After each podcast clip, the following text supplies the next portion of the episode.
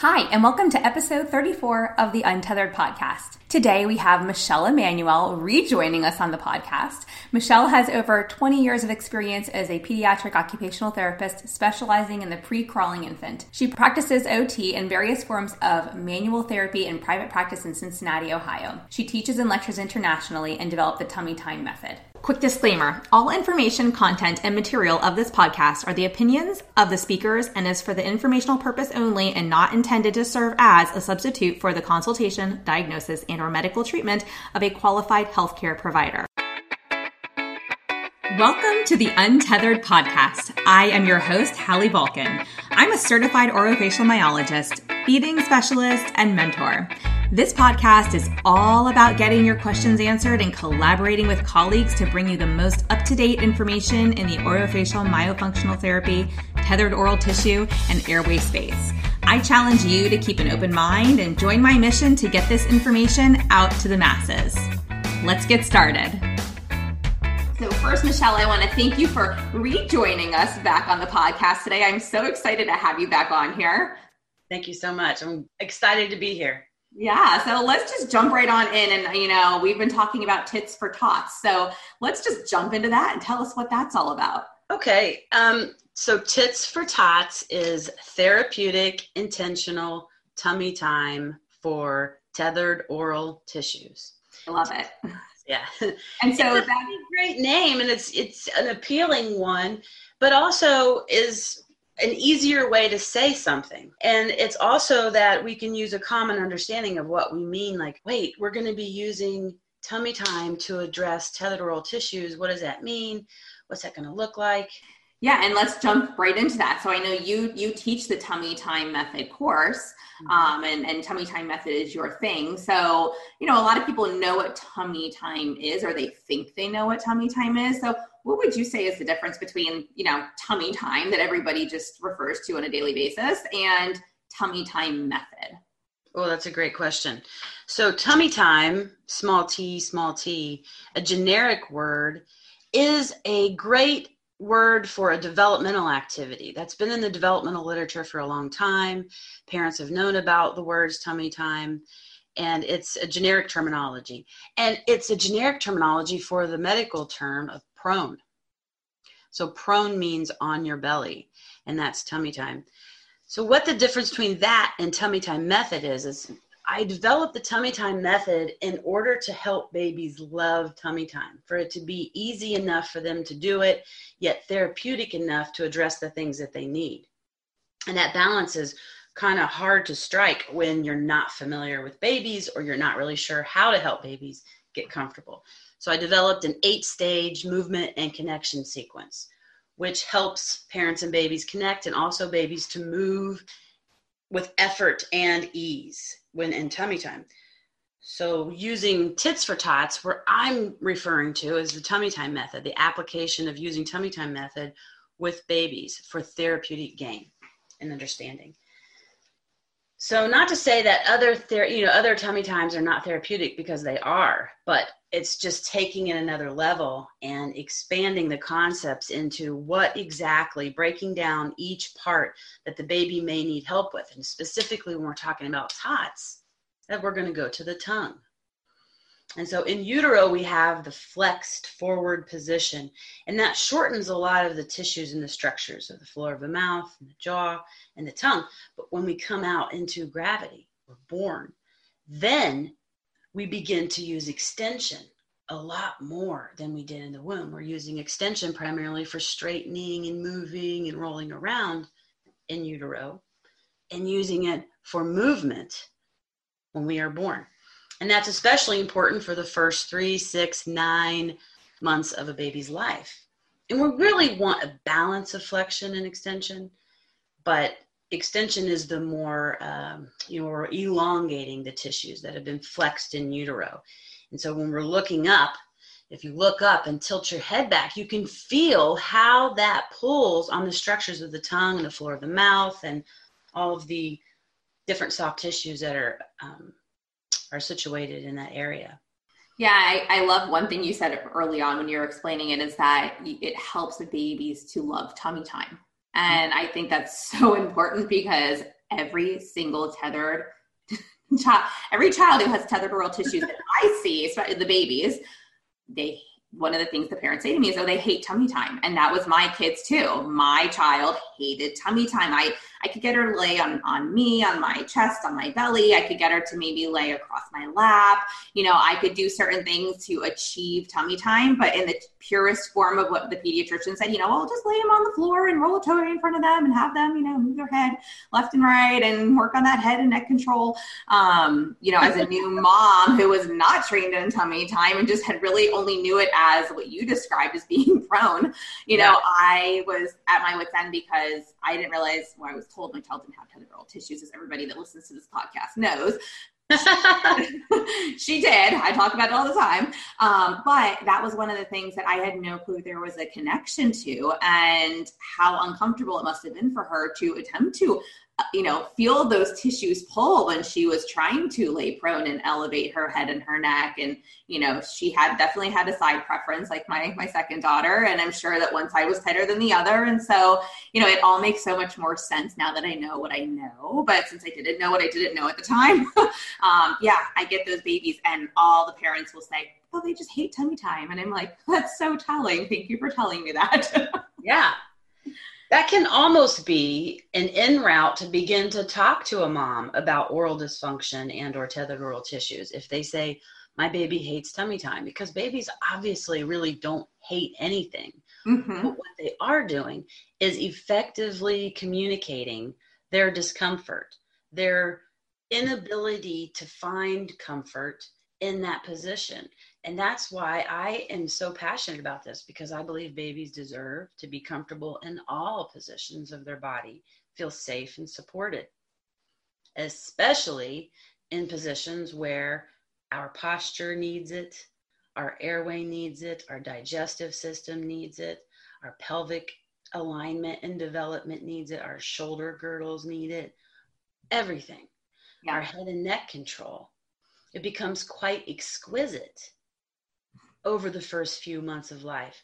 And these, this is a big area where if we don't do it enough, which we can talk about in a little bit how much enough is, but if we don't do it enough, then we're not even going to stimulate the proper brain areas and receptors and networks and neighborhoods of networks to elicit these more mature neural behavioral movements. And it's just, one of those things where you have to be stimulated by those movements in prone tummy time in order for some of these more mature patterns to show up, for more sophistication, for strength, for tone. We need prone for tone. That's what I always say. I like that. Prone for tone. That's a good one. yeah. And so the babies understand where the earth is you know, not cognitively, not rationally, but in their autonomic nervous system, in their sensory apparatus that is really big on developing their awareness in space. And what I call unpacking the suitcases is really hard. So you go from that flex forward position of in the womb, and then you're expected to lift your head and turn it and get very sophisticated with that and use your shoulders and push down on all of those tissues that haven't been quite unpacked so well. And when you're a, a vulnerable baby, especially in the first eight weeks of life, you don't have super great head control, but you have a large, heavy head mm-hmm. that you mm-hmm. have to do something with. And so we set up these early head righting and responses and gravity movements. And the thing about babies with TOTS, and we all know this, is they love using some compensations. They love compensatory movements, and I don't blame them. They have to use something. But you know, what we compensate for postural control looks like stiff, tight necks. And where we place our tongue is going to be important because I say part of the, the tits for tots is that our first posture to develop is our tongue posture, then our head control, then our trunk posture. So it's a sequential thing. And we do see kids who don't have good tongue posture with compromised head control and it can not look so obvious because they could be stiffening and tightening and using tension in an elevated hike shoulder or their accessory muscles or whatever mm-hmm. to use their head up. But when we do tits for tots, that's what it does. It combs out all of those compensatory strategies and it enhances and optimizes new movement patterns that are more functional, adaptive, efficient, and really better and more mature. That's amazing. And that was, you know, everyone said, Oh, your children have such good head and neck control. Like, right, popped them out and look at that. They have great neck control. And I'm like, the first time I was like, yeah, isn't it great? Look, I can just like hold her with one arm and she can keep her head up. And my second child, I was like, no, the guys, this is not good.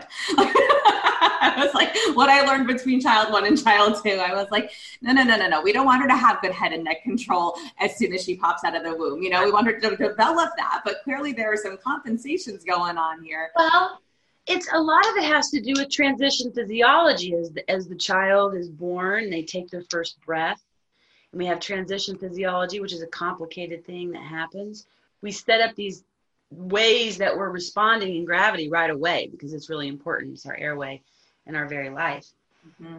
And so we do have a lot of reflexes. We have reflexes to be born, we have reflexes, land based reflexes, and reflexes to get nutrition and to nurse and to crawl up our mother's body and achieve that first natural latch. But listen, some of the time the babies have exaggerated reflexes with mm-hmm. tissues because they've gone into big movement mode. And so those are the babies that look like they have head control or raise their head up and look around in the delivery room or, you know, right after birth, they're lifting their head up. So, but, and sometimes on the other side of the TOTS thing is the baby who can barely not do any of those mm-hmm. righting, those, those reflexes early on, and they're not responding so well to the reflexes. So the TOTS babies are on either side of that. Yeah, no, that's a good point. And and I was very thankful to know what to look for and to get her that early intervention and have the tongue tie released and get the body work done. And you know, she definitely had a, a side preference. She preferred her left side. Both my kids had side preferences, but with this one, we were able to avoid what they would traditionally call um, uh, of course, I'm like blinking because I didn't sleep last night. Um, torticollis. Thank you. you know what I was talking about. So they didn't want to officially give her a torticollis, you know, uh, diagnosis or anything. And she, neither of my kids thankfully had flat heads. They had beautifully round heads, so we were very lucky. And um, even though they had to, you know, they tended to sleep on their back and more of a reclined position until we knew that some of those things were not as safe. Um, but anyways, you know, they the rest of the time they were not container babies, and so I think I did them a favor because they were not in containers all day. They were on me. They had the opportunity to get down on the floor and work through yeah. certain things, and you know, they were on me. We were moving around, you know the most time they probably spent anywhere was maybe a car seat if they fell asleep when we were shopping or something, but they were not true container babies. So I think that was my only saving grace. um, but yeah, no, it's it's to see the difference between baby one and baby two, and when intervention began, and what I knew, what you know, when I knew it. And so I think that there's a lot to be said about you know more people are becoming aware of tummy time, but I think not enough people really know about the tummy time method. And so you know, aside, I know t- taking your basic tummy time method course would be a good step one for for therapists and professionals in this space. Um, so let's talk about that. Is that you know, is that what you would recommend as sort of a step one for people who want to learn more about this? Yes, absolutely. It's a two day training, and you do have to do a little bit of work on the outside, working with five different families individually and finishing up a little written work, but for the most part, the training is done in those two days. And then in the community that we create afterwards, I continue to do education and support because this is a really deep, complex issue. And I've been using tummy time therapeutically for a long time. Mm-hmm. So lots of problems that have come up, I've done problem solving the whole time and synthesized the information so that it's really easy to understand and get to. I'm really passionate about co-regulation and using social engagement as a way to regulate. And also that babies are working in the right intensity. Mm. so that's what i love teaching in the training is how do you work at the proper intensity so that it's not too much to cause overstimulation and overwhelm but it's also enough to evoke change. Yeah. So how much is enough Know that's a loaded question. You're like, well, that depends on the child and the symptoms and the, each individual case. Yeah, it's it is. It's individualized. So the tummy time method has a structure to it, right? It's eight phases. There's a structure to it that provides the repetition and consistency. But something else the nervous system loves is novelty. So mm-hmm. it also is individualized mm-hmm. to each baby doing it because their response to the different parts of it is what we're paying attention to and looking for where the therapeutic envelope is. And what we find with many babies, and I hear this from so many people who train in tummy time, is that tummy time is not really the problem. It's some it's some other things. Mm-hmm. And a lot of times it comes back to autonomic nervous system dysregulation. So that's really what the tummy time method is about. It is about tummy time, but there's eight phases, and tummy time is only one of them but it's really about autonomic nervous system regulation and resiliency. So, helping babies achieve and transition autonomic states, which is really important. And also, that's the regulation piece. And then resiliency is the ability to bounce back, to have the endurance to do the activities because we know now through neurodevelopmental research and, and clinical expertise that brain development and neurodevelopmental maturation happen as a result of the doing Mm-hmm. Because if you don't engage in these activities and do them and touch these circuits and create the connectome, it's not going to kind of unfold into more neuromaturation process.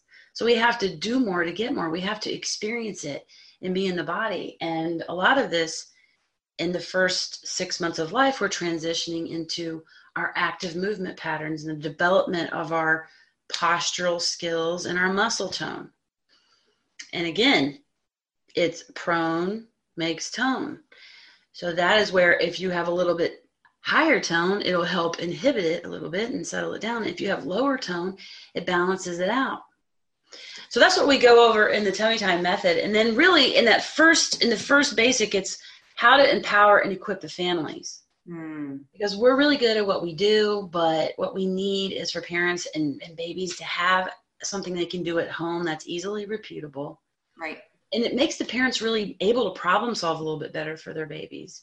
And you hear really um, intelligent observations from the parents like, oh, wow, I noticed how she's using her left shoulder differently. And I notice I don't have to fight her arm as much in, in during breastfeeding.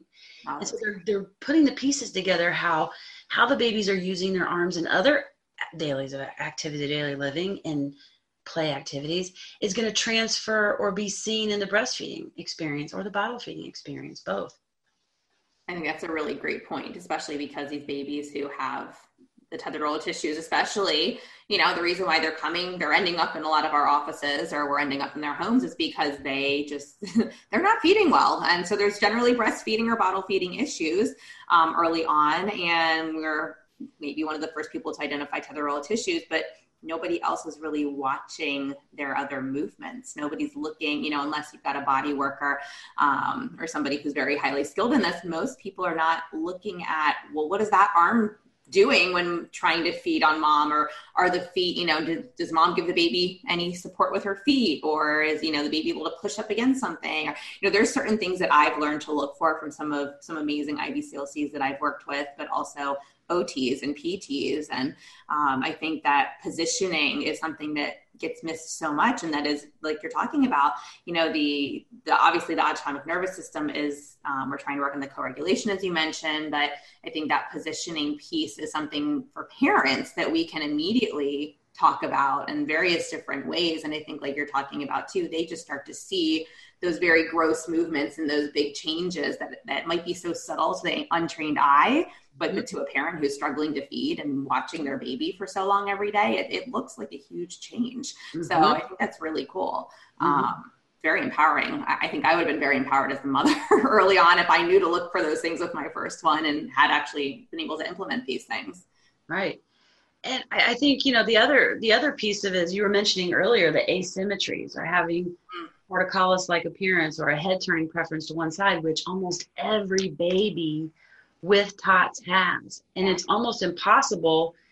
I mean, I'm here to say I don't think you can even have a case of torticollis without tethered oral tissues.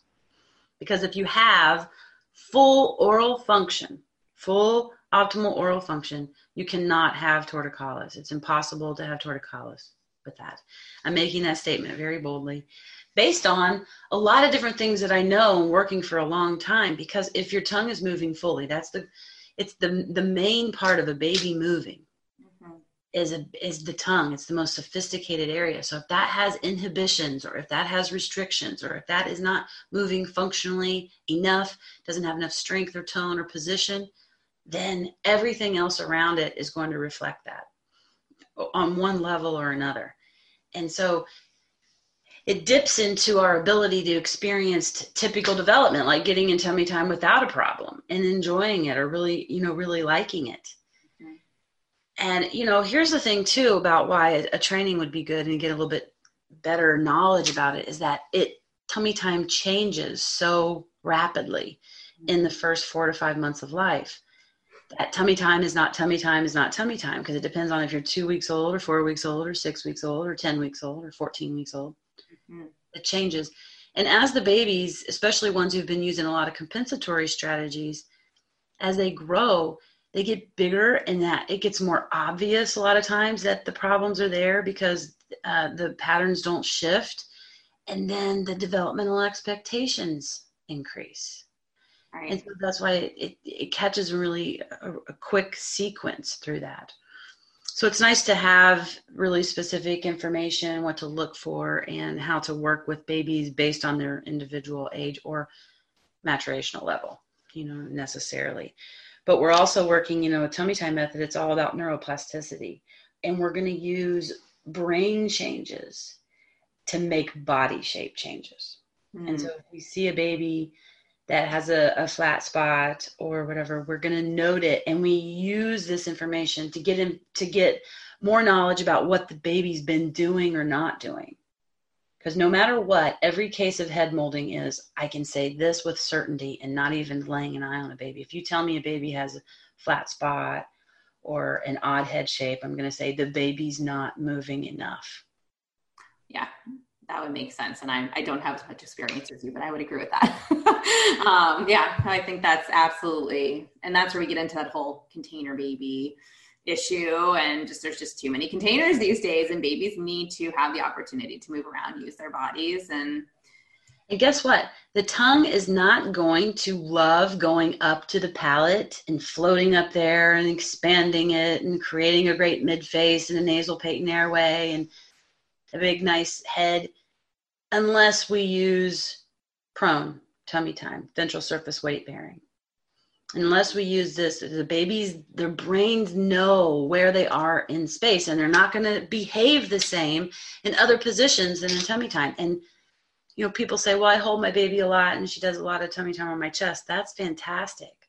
But when we say that a baby has tethered oral tissues and oral dysfunction we need to turn up the heat a little bit and do therapeutic intentional tummy time for tethered oral tissues tits for tots and let's get down on the floor together we can do this therapeutically. We're both going to like it. It's going to give us both benefit. It's going to feel good at the end. The baby's going to have that just right challenge in order to make changes. And the parent's going to feel really good about that. And then they're going to have the best breastfeeding, latching, bottle feeding, whatever experience all day.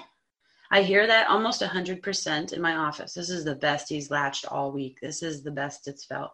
This is because we've been doing this therapeutic prep. Mm. That's amazing. And I know there's also, I know we're talking a lot about tits for tots and tethered, tethered oral tissues, especially in the populations that we treat. But I know there's a lot of evidence to support tummy time in general. Um, we, we were talking about how even in typically developing children, and there were studies that have been done. So, um, can you speak a little bit to that as well? Because I think that all parents of all babies and all all therapists who who know any in, infant, whether they have tethered oral tissues or not, you know, should be aware of tummy time and its benefits. Right.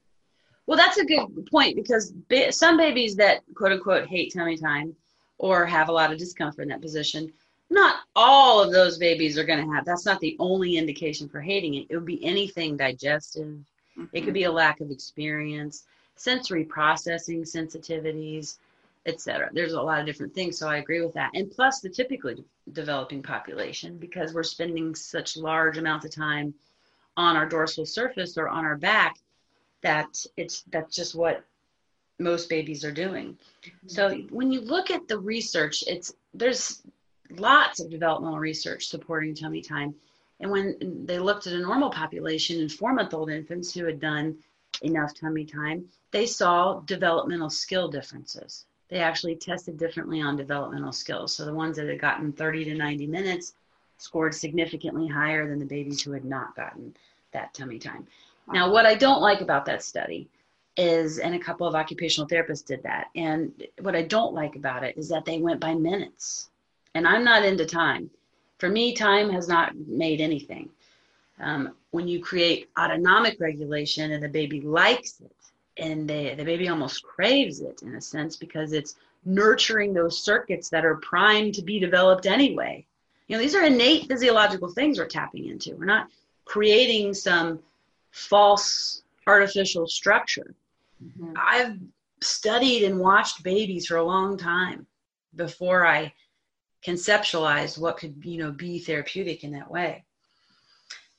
But then another study I think we, we mentioned earlier was, um, or maybe we were talking before, is done recently was looking at babies with Down syndrome and their effects of doing a therapeutic tummy time with them. Again, done in minutes because people aren't sure how to measure it except in minutes.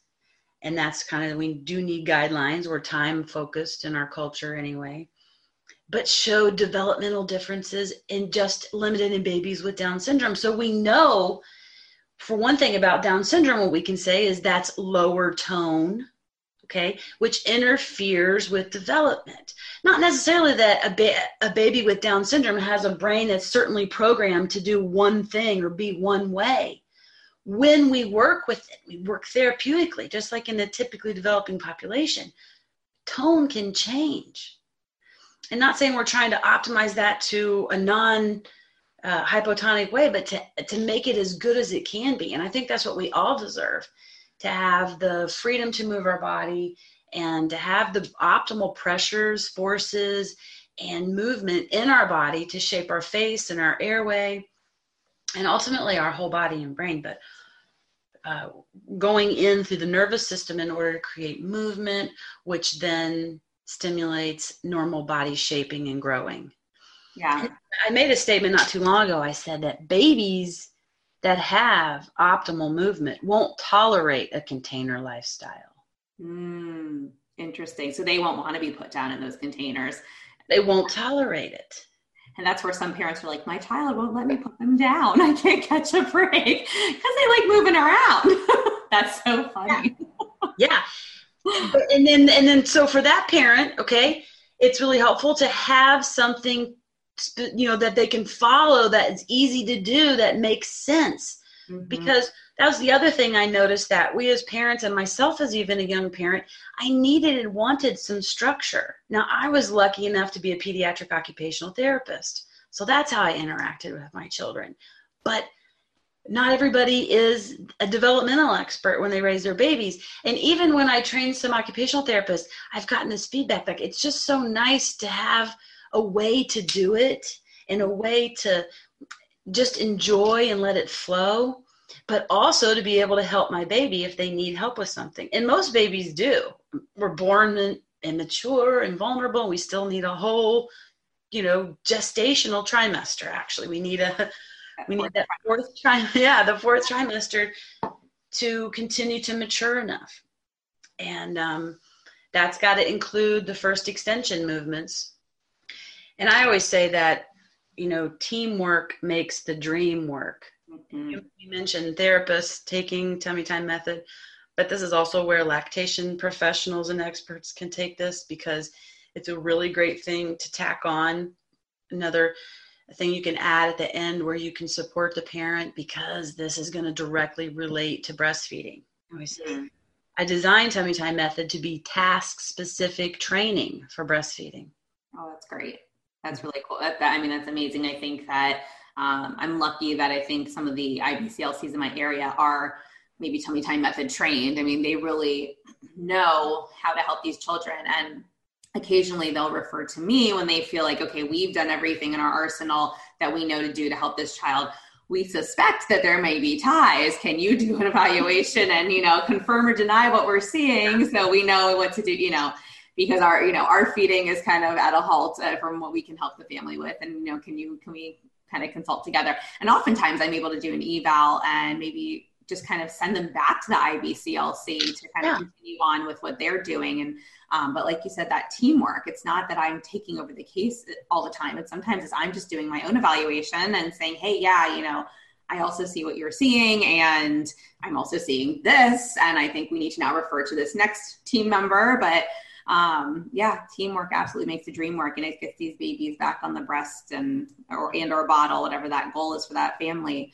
Um, pretty quickly when everybody's really working together and taking a whole child approach. So, yeah, it, I love that bouncing back and forth between the team members, especially when you're familiar with one another, because it helps to create safety in the family. Yeah.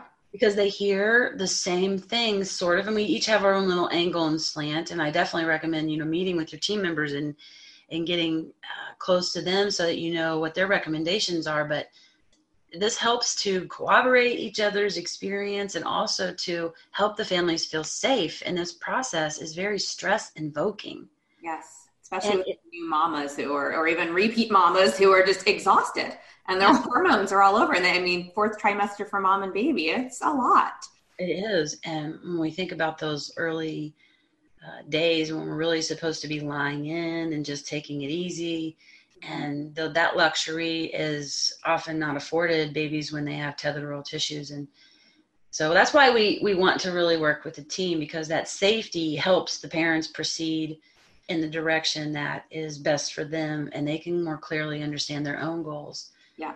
What they want for their baby and their family. And um you know because we cannot ignore i mean we can say there's you know i always say there's a lot more to being a baby than breastfeeding but breastfeeding is so essential on so many levels but we also want to honor families that that is not their ability or choice or that's not their expectation. We can we can work with all different kinds of ways but feeding in general our babies yeah. is something we do. My kids are still 21 18 and 16 I, when i'm out of town i ask what do you eat tonight? Did you, know, you have dinner? Did you eat yeah, did you eat we still just want to caretake and, and make sure that they're getting the right thing and the best thing. And we're always going to have this sense of worry. That's instincts. We want to definitely tune into our instincts. And I think the great teamwork, making the dream work, is helping parents trust their intuition, but then be guided by our expertise because we cannot expect parents to just download all of this information that we understand and across the lifespan because you know just having tethered oral tissues just because you're breastfeeding well you might not be sleeping well. We don't know that what that looks like with babies because you know very few people know what that looks like. And it could be other things like postural dysfunction or just the gi part of it or like i've been getting a lot of babies. Doesn't it seem like you get a lot of one thing at one time oh yes, oh, yes. but all these babies showing up with pelvic floor dysfunction like mm. really wow. Tense and held back. And so um, we know in big people body work, yoga, um, body work stuff is that the pelvis is related to the jaw and body system. So bringing it all back, you know, to the whole body influences. And because babies use synergies for movement, that's another reason why tits for tots is really important is yes definitely going to be mobilizing the tongue and the hyoid bones and, um, and muscles and bone and and the soft tissues of the neck and the shoulder girdle but that's going to translate all the way down through the digestive tract. Mm-hmm. and that's i get that a lot too our parents say well no they, they said he doesn't have a tongue tie or they said he has a slight tongue tie. That's a new one i've been hearing a lot a mild or slight tongue tie. I'm going a tongue tie is a tongue tie. I mean, if, if there's some tight tissue, it's tight or it's not tight. I don't really get we got to give people a lot of grace because why? What they mean is that the symptoms are not so overt yeah. and that the baby may have a little bit more inherent protective resiliency factors that's not making them struggle as much. Mm-hmm. Well, and a lot of these babies might be feeding okay, but then the digestive issues kicked kick in. Yeah. That's where they're saying, oh, he's, he's really gassy, he's really uncomfortable, he's not sleeping because he's uncomfortable.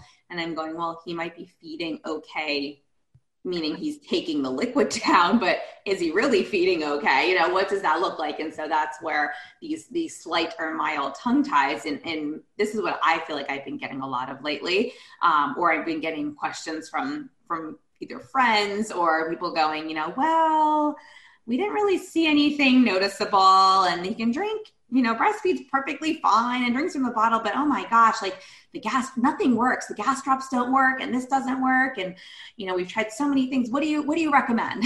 I'm going to a feeding evaluation. Right. like, that's what I recommend.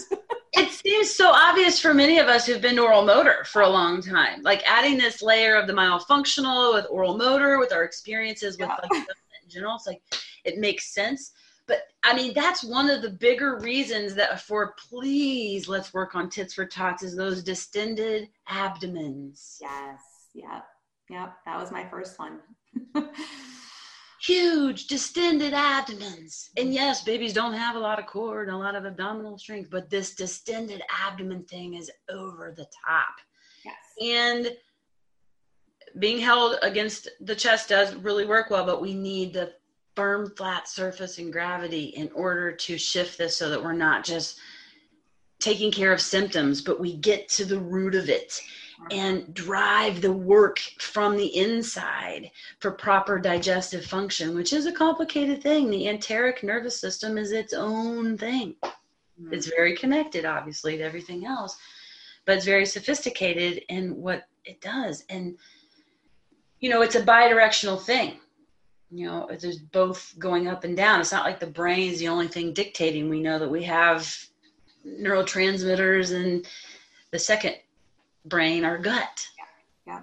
you know just as many we don't really totally understand that connection other than we know that everything is connected mm-hmm. and the whole body is going to work together and that it's not just doing tummy time but it's what's done in tummy time mm-hmm. okay and because we also need to look at the overall digestive function and how the autonomic nervous system develops, because some of these are what develops into our hardcore sensory sensitivities because of the exposure and the repeated nature of it. Mm-hmm. Our brain very quickly wants to become efficient, and it does. It gets better at what it does, and it gets worse at what it doesn't do.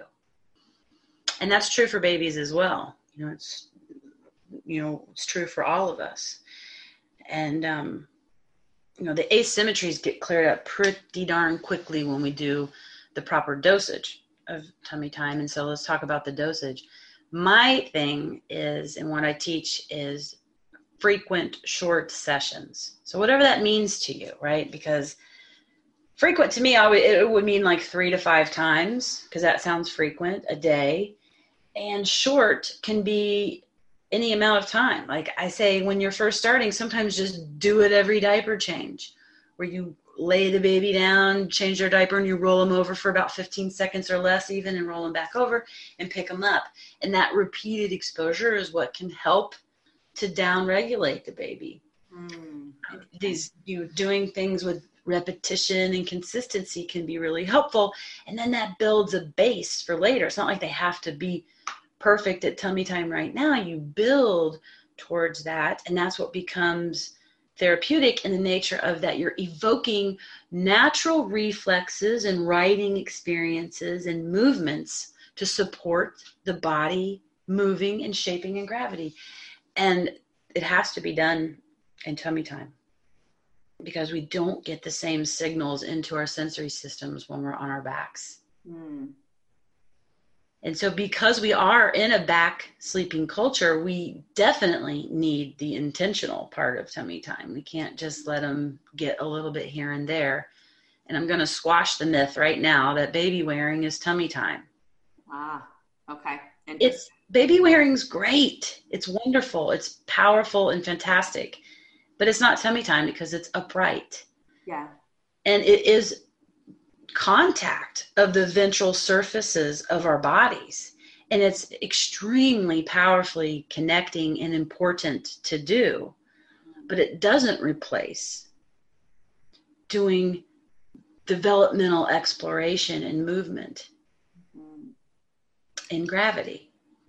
So, do you think that this whole back to sleep culture is part of what's made intentional tummy time even more imperative? Absolutely, because if we were sleeping on our tummies all night, we wouldn't need that. We wouldn't have a need for therapeutic intentional tummy time. So interesting that you say that because both of my kids, while they may have slept like a napped in a rock and play once they were in the crib, um, my first one was in the crib at four months, and she flipped right on over. Tripod slept with her tush up in the air on her, and I and I think that's what saved the shape of her head. I, really think that's what saved it because she was a belly sleeper, and I could flip her over to her back, and she would just plop herself right back over on her belly. Um, and my second one, even though she was released day five, had body work, has hit all of her milestones, and is doing fantastic again, belly sleeper. Doesn't matter how many times you turn them onto their back, they would flip right over. And like I tried like that Merlin sleep suit with my first one, and I, I a lot of me felt like this is not good. No child should be kept in one position all night. So, you know, I was kind of like a little hesitant, but I put her in that thing and she screamed bloody murder. And I was like, nope, it's going back. Babies love those Merlin suits, though. so I'll put out for every baby, but yeah. yeah, I know. I know for some babies it's a saving grace. my child was like, nope, because she just wanted to flip onto her belly. well, and the, the truth of it is, if you were to ask the developmental therapist part of me, you know, what would you, what statement would you make about babies rolling themselves to their belly and I would say all the healthy, optimally developing babies are going to flip themselves to their belly for sleeping by five months. Mm, interesting. That, that's if they're not restricted by something. Okay. So that's kind of how quick we sometimes think that back to sleep is this year or two long process, and it's really not. It's about 20 weeks, maybe or less. Oh, okay. Because once the babies can roll in and out of tummy time, the pediatricians say, hey, let's let them get into the positions. We do want to provide a safe environment, a safe surface. I'm very big about safe surfaces. Yeah. But beyond that, we it's disrespectful to change somebody's position once they've chosen it and they can get in and out of it. We know for sure they have the developmental maturation. So it's really a very short period of time, but that's where we need the therapeutic intentional tummy time because I do support back to sleep because I worked in many different hospitals and I, I think you know i worked for 17 years at children's hospital and i saw i've seen a lot mm-hmm. and i am not going to go against anything i just think we need to really focus during the day what can we do because we can turn it around and if with therapeutic dosing during the day it can be enough mm-hmm. so that's that's a really good point that you're saying uh, and I think that's helpful too because I think some people seem to love the back to sleep campaign. Some people seem to not love it. And i think that you know it definitely in the culture we live in a lot of people say it saves a lot of babies from sids. And so i think there's a lot to be said about using the back to sleep. But i think that this intentional tummy time is also the way that you're describing it is not intimidating. It's not something that a parent can't easily do. It's, you know, I think that a lot of pediatricians say, oh, we'll just work up to 30 minutes a day and eventually up to an hour, start with five minutes and then 10 minutes and 50. And I think a parent hears that and they go like, whoa, I can't do that. Especially because my child screams bloody murder the second I put them on their belly. right. Because when you look at that developmental literature that we talked about earlier, the number is 90 minutes. That mm-hmm. sounds like forever. Yeah yeah. Many parents. Like i okay i can't do it so it just feels intimidating. Yeah. And believe it or not is if you work on the quality which is what we're talking about with tummy time method then the quantity comes. The time the baby wants to do it. And it's effortless actually at some point because it feels natural because it is natural. Mm. it's all part of natural development. But tots is a big roadblock. And for some babies, they've got 10 road roadblocks to go through, and other babies don't have as many. But we can use therapeutic intentional tummy time throughout the TOTS process, throughout the pre crawling period process, because it will change and grow with the baby. It's not something, again, done at one time. It'll change and grow and morph as the baby gets bigger and the neurodevelopmental expectations increase. Yeah. Well, that makes a lot of sense. yeah, because it's so good. The arms, the shoulders, the hand, the wrist, the forearm, the feet, the pelvis, the stomach, the the tongue, the jaw position. What they should be doing in tummy time, and it can be really complicated, but we can make it really simple and fun to do. And I think it's just like anything else. Once I, let me speak for myself, feel confident doing something, I do it more Right. Yeah. And that's the parents and babies feeling confident about it. Because there's nothing worse. No parent wants to do something that their baby doesn't like. Right. And we're kind of forced to do that with wound care in the in the TOTS world. But this tummy time can be a part of reparations for that. Mm-hmm. And um, can be a big part of the um, analgesic effect to mm-hmm. for wound care to get the movement going and using this way of being regulated with movement but also bringing the intensity because it's not going to change. That is how we our human physiology relies on moderate moderate transient stressors in order to change. That means the stress level needs to be at the right level not too low not too high. And that's the thing with babies. We're not really sure what that is and that's what we focus and specialize on in tummy time method is how what is the intensity? And yeah it's going to be we can talk about that in a general way but it's individualized. Yeah. Baby because every person every individual even though there are more than 8 billion of us on this planet has so much uniqueness and variability. And that's another thing with TOTS babies is they don't have variability. They don't have complexity they don't have the proper movement systems because it's stemming from their mouth, which is the very crux of the beginning and origins of movements of the whole body. So that's why I get I get really excited about it, and um, I like to talk about it a lot. and I appreciate okay. you giving me the time to talk about it, but also because I, I'd like to say that one of the things that I get asked this a lot hey, Michelle, if we're doing therapeutic intentional tummy time, if we learn the tummy time method, does this replace a baby needing body work or therapy? And the answer to that is no. Hmm. But what it does is it optimizes the situation. It helps our therapy changes and body work changes stick and continue so that we can progress with the baby instead of going back and working on the same thing every single time. There's another piece of the puzzle, an important one. Not yeah. To, not to be like it to be another arm, so not to replace. I mean, it's, if you don't have resources in your area, it's sure a good place to start. And yes, that would be yes, yes, yes, yes, yes, do it. But then you would still want to build your team out and have mm, you know a variety of therapeutic professionals available to you. You're working on the same page. But um, now, if there's a parent listening that is curious how they find somebody who's trained in this. Is there anywhere that people can look, like a database or anything, that people have been trained in your course? Yeah, tummytimemethod.com. And there's a professional listing and directory, which we're constantly updating. Awesome. And if there's not someone listed, it may just be that the person hasn't gotten listed in that area. So get in touch with me and ask. And they can also go to Instagram and follow at Tummy Time Method and at Tongue Tie Babies, obviously I continue to try to explain these concepts there. One of the things I like about Instagram is its pictures. And I don't like a lot of narrative on Instagram, you know. So it's just things like our brain does think in images. Mm-hmm. So Instagram is very good for that. And these little tidbits that we pass along to one another can be really helpful. Mm-hmm. With even with repetition with our brains and exposure, it helps us to get more knowledge and confidence and to sprout our own ideas actually. You know I even following you on instagram. I love your images. Well and it's just fun. It's a good way to keep up and you know keep things uh, fresh and i i'm all about helping people get access to as many free resources as they can. Yeah they're going to pay for you know our body work and our therapy expertise because we need it but that's another reason if we have this tits for tots that's what they can be doing at home creating this therapeutic milieu it makes all of our jobs easier because there's a, a large volume of babies and children that need to be seen and need yeah. to be taken care of mm-hmm. and we want to help equip people and and move them on down the road now that doesn't mean not to do follow-ups because one of the things i'm begging everybody even if you do tits for tots, is to make sure that your babies, when they reach the end of their tots journey with you, that they have some sort of follow up with someone.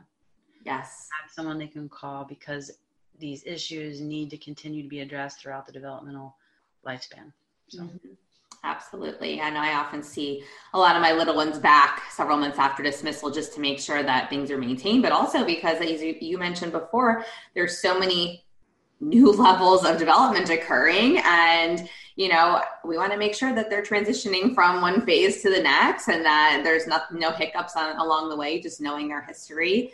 Um, but i think the earlier you get in and you do some of these things the earlier you bring in that whole team and you really use the approach that you're talking about the more successful I've seen a lot of my babies be and the less they've needed therapy later on down the road. It's the cases where I think a lot of families maybe don't do as comprehensive care early on or, um, you know, baby's just been more involved that there's been a number of you know reasons why we've had to bring ba- the baby back and do some more therapy but um, yeah no i think that that team approach and also having somebody on that team who is following the case or that the parent family can reach out to or check back in with um, so that they're not just kind of you know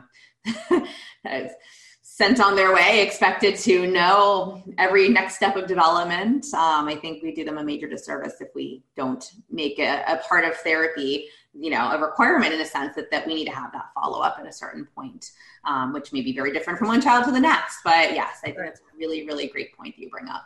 Well, and there's so there's that brings up a couple different things. One, we need to do a great job of pulling in our fellow OT, PT, speech, lactation, all the professionals who are interested in learning more about this. Mm-hmm. Because just because I have a lot of education about TOTS doesn't mean the average pediatric OT does. And it's oh, true for all of the disciplines. Yeah, yeah, exactly. But we, you know, to try to encourage our fellow professionals to learn and stop expecting the change coming from top down and educate people who are in there touching people and making changes because I don't want to do any therapy that I don't see changes happening. Yes. And I I wanted change has to happen pretty quick when you're working with babies. Mm-hmm. So it's pretty obvious to know. And so there are a few red flags even that we could think about. A baby with a smaller jaw, they need to be followed more intensely. Babies with lower tone need to be followed more intensely because that continues to kind of play with things, right? And um, then also, we need to be getting people in our communities to collaborate more together and not just be in their own silos, but to have, you know, some sort of community discussion and communication about how you know to proceed. Because another thing about is when the families hear the same things not repeats of each other but they hear these similar themes it helps them so much with feeling safe. And again i cannot overemphasize how much feeling safe is important in this tethered oral tissue process because you it's like the unknown mm. for parents. And even when we as professionals go through it i think it's really it's it's really challenging and tough. And so we have to be again teamwork making the dream work and bringing in somebody. If you don't have somebody on your team who knows how to do tits for tots send them to the training. Come to the training. And if you're out there and you can't get to the training and this is not going to be in your future learn as much as you can and do your best and and find out what works and fiddle around with it a little bit. But i'd love to see anybody that wants to come through. I get really excited. It's a lot of nervous system stuff. It's polyvagal oriented. So it's stuff that you can use and apply to other populations too and it's always so much fun talking to you and what you're doing i want to say thank you to what you're doing because you're creating more community and communication. That's exactly what I'm begging for right here. And you're doing that in a way that we can hear different opinions and voices and and see how that works for all of us and you put such a great perspective on it and I appreciate you. Well, thank you, Michelle. I appreciate you. I love doing this. It's so much fun. And, you know, it's, it's almost self serving sometimes because I also get to learn from some really amazing people in this space that, you know, I do try to go to as many courses as I can go to, but I can't always get to every course. And so sometimes, you know, having the ability to talk to you or to other, you know, professionals in this space and just learning from different people in the space because I'm a speech pathologist and, you know, I'm, I would say I'm, I'm newer to the space. I'm a baby in the space. You know, I've been doing feeding for a long time, but the tethered oral tissues, that's only been I only have a couple years under my belt, and that was following my own experience with my first daughter. So, you know, I while I've taken a deep nose dive and I feel like I I do I've, I've learned a lot, and I I do now only work for the most part with feeding or tethered oral tissues in my personal client, you know, my personal patient practice. Um, you know, we see everything, but I only see feeding and tots. Um, you know, so while that is my specialty, there's all like you don't know what you don't know, and there's always right. more to learn. And so I'm I'm just I like to be a sponge and soak it all up. So I mean, this is it's so fun to be able to talk to you and to you know and to other people, and and people go, wow, you had Michelle on the podcast, and I'm like, you guys, she's you know she's just like you and I, like she right. wants to help and she wants to learn more and she wants to teach. And you know so i think it's really cool to have this podcast in place. And thank you so much for being on it because i know everybody really enjoyed hearing you the first time and i know they're going to enjoy this one as well. Thank you. I'm an avid listener of this podcast. I love it. Thank you so much. All right. Well have an awesome day and we'll chat soon. Okay. Great. thank you. Thanks michelle Thanks for listening to this podcast. If you want to hear more of these Myo, Tots, Airway, and feeding related episodes, be sure to leave a review on Apple Podcasts or pledge a small amount on patreon.com forward slash the untethered podcast. If you found value, others you know in this space will too. So be sure to share this episode on your social media platforms and join us over on Facebook, on my Facebook page at Hallie Bulkin Biz, on Instagram at, at Hallie Bulkin. And you can head over to untetheredpodcast.com to grab a copy of the show notes where you can also subscribe to be kept up to date on the latest podcast episodes. Big shout out to Dana McKay, podcaster extraordinaire, for editing and helping me keep this podcast alive.